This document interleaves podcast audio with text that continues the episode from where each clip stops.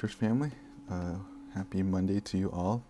Um, this week, we're actually going to do something slightly different. We're actually going to go through Exodus chapter 6 and the f- part of Exodus chapter 7, particular, uh, particularly chapter 7, verse 13. And the reason why I want to do this because after this, we're going to go through the 10 plagues that we see um, in Egypt. And I thought it would be a good break before we see all 10 plagues happen. But, uh, you know, as I was like studying this passage, I can't help but wonder and see how sometimes in life there are a lot of compromises going on. But when there are moments when when people choose not to compromise that we see in public, that's actually very intriguing because it's so rare. Um, but it's also exciting to see how far are they willing to go to to not compromise. And uh, one particular instance uh, last year in January uh, or early January. Well, I guess it's a little over a year ago, uh, there was a there was like a case between like a like a shooting uh, going on somewhere in Florida, and they needed a way to get more information on these shooters, and they found that the, these individuals were, would use iPhones, um, and they asked Apple to uh, basically help them unlock the phone to bypass it. Um, this was something that was on all a- Apple devices since like 2014 or 2015. Uh, that like they have this type of encryption that it, that if you you basically you can't unlock it unless the person, the owner of it, or someone that knows the password unlocks it for you. There's no way that they will open it for you. So much so that the FBI even asked Apple to go and like, hey, we're going to give you an order, like a warrant to go and unlock these phones, and they said no. This is our policy this is our rules, and you're not going to make us do it. And they actually went to court for it. And the only reason why this court case was dropped against Apple was because they found out the code. It's like, oh, hey, we got it now. We don't need this anymore. Um, and this is not an endorsement for any Apple phones. I love Apple products, but this is not an endorsement for it. I'm just saying that, like, you know, if you choose to use phone, just know that at least they have this thing going on that can protect your identity, at least your or your phone. Now, in a world that have so much compromise, it really is upsetting when we think about people that do not compromise. And the only person in all of existence that is consistent in character and never compromises is the Lord. In fact, God is the only one that is perfect and he never budges. He doesn't change his mind in a way that affects his sovereign and divine will and he, he never compromises. In one particular way he doesn't compromise is that when he says that there's going to be judgment or there's some sort of consequence to sin, it always happens. Right in Genesis chapter 3, God told, or even before that, God told Adam, you do not eat from the fruit of uh, knowledge of good and evil. And he said, if you do, you will die. And what happens? They ate and then they died. Genesis 7, this is, um, uh, this is, or Genesis 7, this is uh, Noah's ark, right? He told them like there's going to be a flood. Noah built this ark, and uh, the people didn't listen. They chose not to. They they're like you know mocking uh, Noah, and then when the flood, when the rain came, uh, the only people that or that survived was Noah and his family. Uh, Genesis 11. Uh, uh, this was again people to find the Lord. God told them to be fruitful, multiply, and these individuals chose not to do it. Um, they defied God's command, and then the consequence of that is that they were their language was confused. In Genesis 19 was Sodom and Gomorrah. Um, God was going to destroy them for their sin, and God did not relent. Uh, there was only um, Lot and the two daughters that were able to escape, but he destroyed the place because he said what he set out to do, he will do. And if you're a non-Christian, this is this should be the most infuriating thing for you that God does not compromise.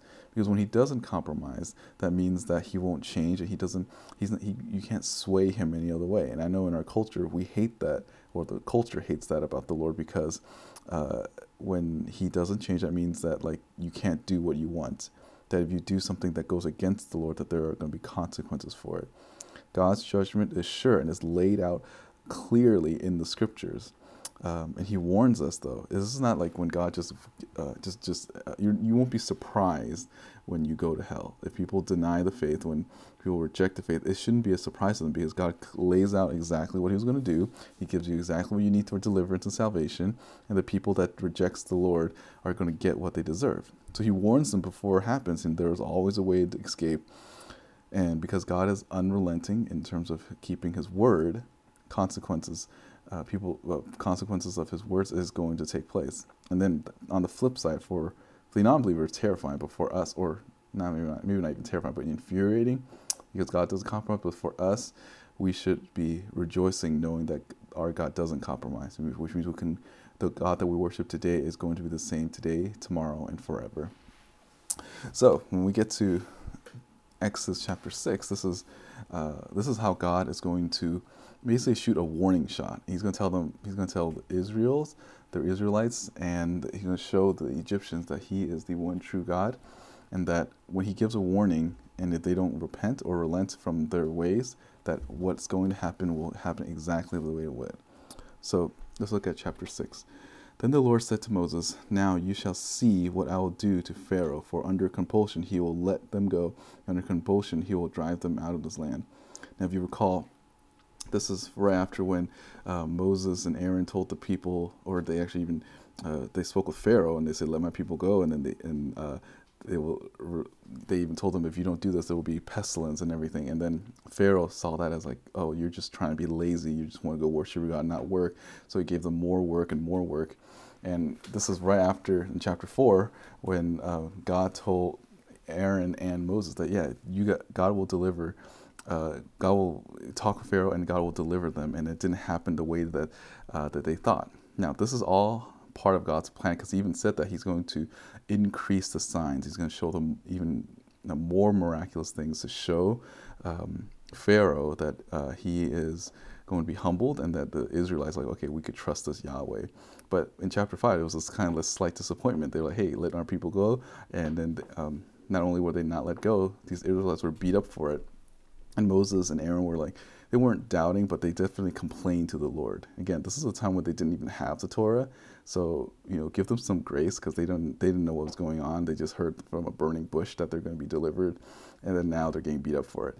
But and that's what's going on. He goes and tells uh, Moses goes and tells Yah- Yahweh and God like, "Hey, what are we supposed to do with this?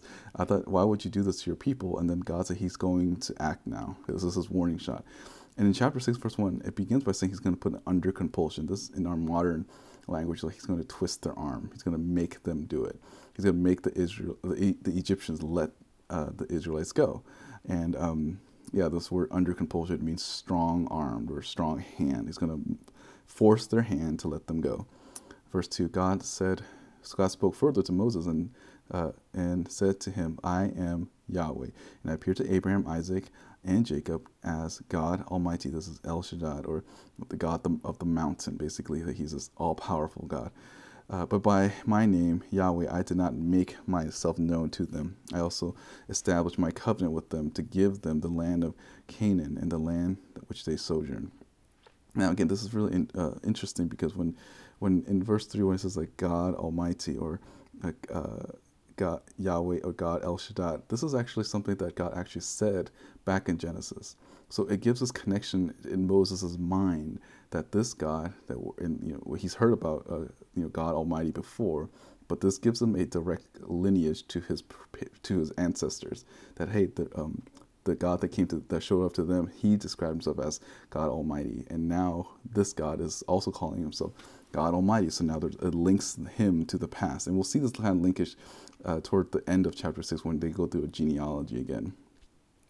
Uh, verse 4 I, ha- I also established my covenant with them to give them the land of Canaan, the land in which they are sojourned. Furthermore, I have heard the groanings of the sons of Israel because the Egyptians are holding them in bondage and have remembered my covenant. Um, again, this is um, God just reassuring them that He knows what He's doing, He cares about His people. Verse 6 Say, therefore, to the sons of Israel, I am Yahweh, and I will bring you out from under the burdens of the Egyptians, and I will deliver you from their bondage. I will also redeem you with, with an outstretched arm and with great judgment. Then I will take you for my people. This is God speaking in terms of electing language here. And I will be your God, and you shall know that I am Yahweh your God, and who brought you out from under the burdens of the Egyptians. I'll bring you to the land which I swore to give to Abraham, Isaac, and Jacob, and I'll give it to you for a possession. I am Yahweh. So Moses spoke thus to the sons of Israel, but they did not listen to Moses on account of their despondency and cruel bondage. So, you know, it kind of makes sense. that like, you know, uh, Yahweh is trying to assure Moses that uh, everything that I'm going to do is a promise from the past. But then they're scared because they're just like, hey, you told us this earlier and we got beat up for it. And this is uh, Moses' kind of response. Now, the, now Yahweh spoke to Moses, "Go tell Pharaoh, king of Egypt, to let the sons of Israel go out of his land." But Moses spoke before the Lord, "Behold, the sons of Israel have not listened to me. How then will Pharaoh listen to me? For I am unskilled in speech." Again, this word "unskilled in speech." He said this before. It's more like he's saying that um, it's the same excuse from the past, but this is basically him saying he's just not ready, uh, like mentally, he and, and, like emotionally, he's not ready because he, he he just saw his people get beat up. Verse 13 Then the Lord spoke to Moses and to Aaron and gave them a charge to the sons of Israel and to Pharaoh, king of Egypt, to bring the sons of Israel out of the land of Egypt. And then in verse 14 to 25, there's going to be there's like a genealogy. Now, without listing all the names, I'm just going to highlight some of the important parts of this section. This seems so strange because, like, verse 13 seems like God's going to act. He tells, hey, you go and tell Pharaoh what's going on. And this now seems like this is a weird kind of commercial break. Uh, but it's not actually not is actually intended to show you and even the people there that Moses and Aaron are tied back all the way um, to, to, to Israel, that he is part of the Levitical line. In fact, in verse 14, it says he's a son of, he, uh, it says that he's a son of Reuben. Heads of household, the sons of Reuben, Israel's firstborn. This means that it like um, Aaron and Moses are actually descendants of from this line, Reuben, which Reuben, which is the first son of Israel, which means that they goes they are literally connected to the the the person Israel, not just to the nation. There's a tie. There's a, direct tie to them all the way back to the beginning, uh, when God made the covenant. Verse 15, what's really interesting when you see this list of names here is that there's a Canaanite woman. This, sh- this will show you that God, that Israel as a nation is not ethnically pure. And I've said this when we were going through the Ezra Nehemiah series that God is not racist. Uh, um, when God talks about how you can't be with Gentiles, it's in terms of the religious sense, but um, it has nothing to do in terms of ethnicity because the Israelites. This means that you know after sons of Simeon, everyone else, they're not pure Jews. They're not 100% Jews. There's all there's always some sort of mix they're not, yeah, they're not 100%. Uh, so when they say Izhar or Jews, they, they mean in terms of the covenant relationship, Lord. It's, it's their religion, basically.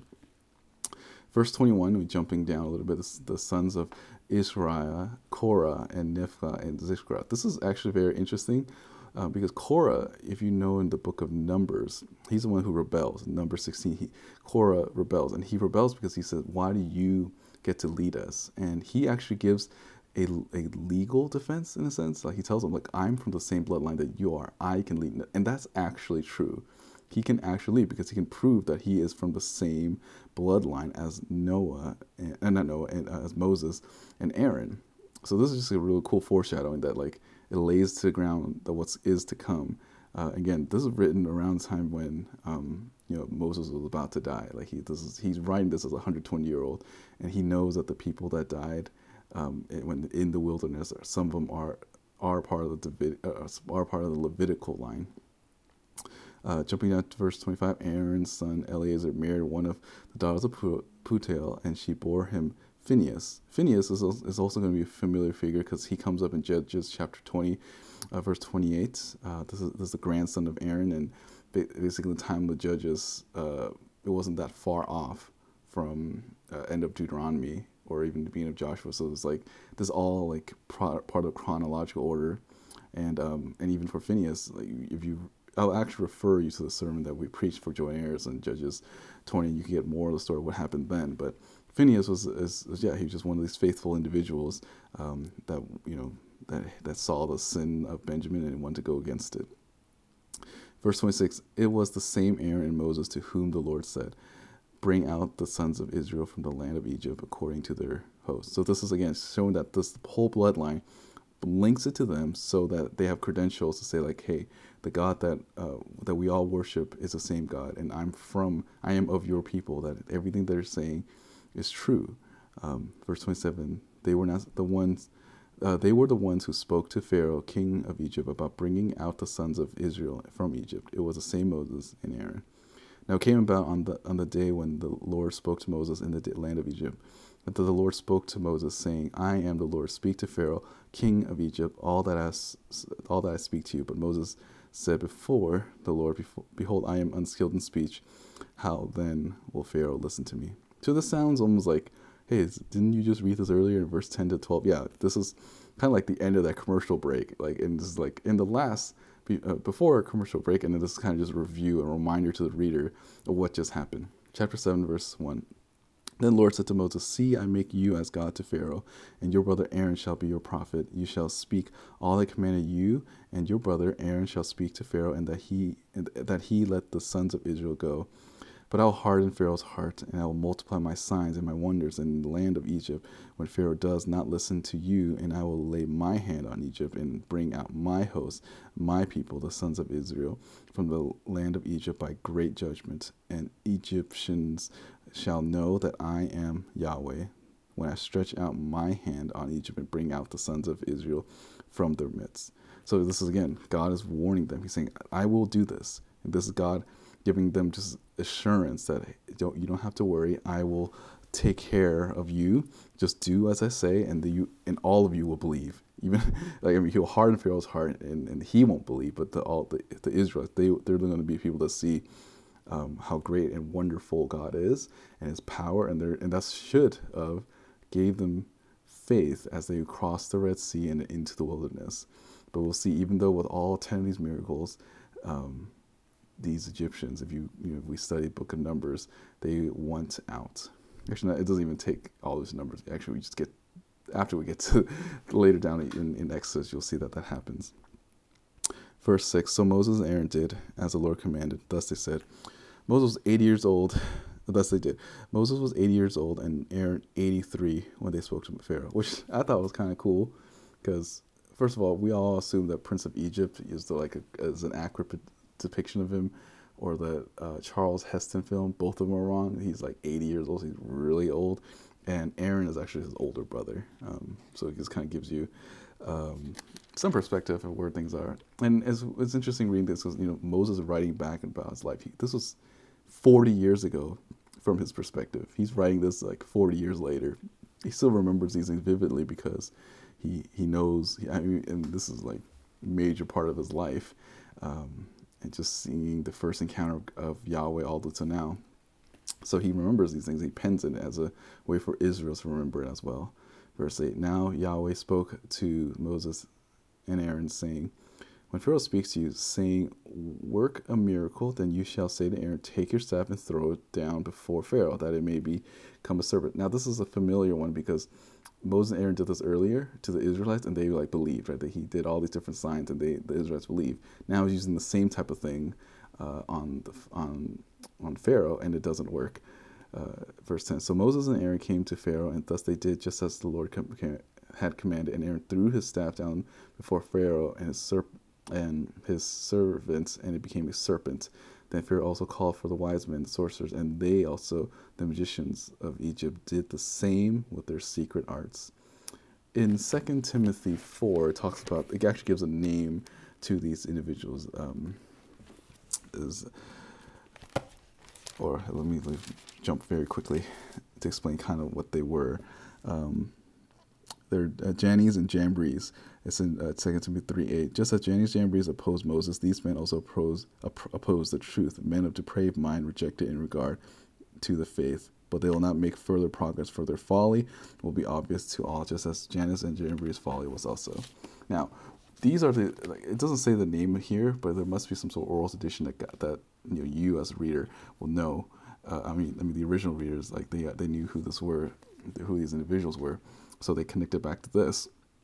And uh, you know, Paul wrote that, so he must really know who, because you know, he was like a, the best uh, Jewish student. And uh, they, you know, they did this, uh, they did this seemingly miraculous thing, and it said with their secret arts, and it could be demonic, or it could be just like you know what we think of magic in terms of like, you know, David Copperfield or David Blaine kind of thing, or you know those magicians. It's like that. They they might know something. But what's interesting about the there's Moses Aaron's is this: for each one threw down his staff, and they turned to serpents. But Aaron, Aaron's staff swallowed up their staff, which is again a foreshadowing of what's going to happen, um, and that like God is going to level all of these magicians to the point where what they will give up, and that's where in Second Timothy says, yeah, they're going to be shown their folly because there's they can only do so much in terms of copying or even imitating, but there's a limit to their abilities. Verse 13, yet Pharaoh's heart was hardened and did not listen to them as the Lord had said. Again, this is part of God's divine plan that they will do all these miracles, and um, and Pharaoh's heart will be hardened.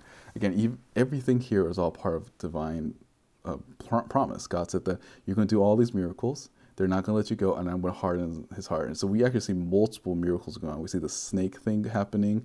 We see the snake eating the other snake and then turning back into a stick, a staff. And then we see Pharaoh, his heart becomes hardened and does not let his, the people go.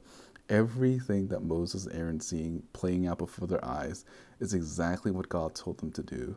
And as we look at this week, we're going to just look at how judgment is going to be, what judgment is like in the eyes of the Lord. That one, uh, judgment is connected to things of the past, and two, judgment is connected to things of the future. And to look at these two as um, as we uh, go out this week. Next week, and starting next week, I guess we're going to go through the ten plagues. So, uh, but this is actually there's although there's ten plagues, there's actually eleven signs, and this is the first of the eleven. This is kind of like a teaser of the little snake thing. Um, but I look forward to going through this study with you, and I hope that this will encourage you to trust in the Lord and not um, doubt Him, but know that He does not compromise, and that should give us assurance in the faith. Thanks for listening. Take care and have a good day.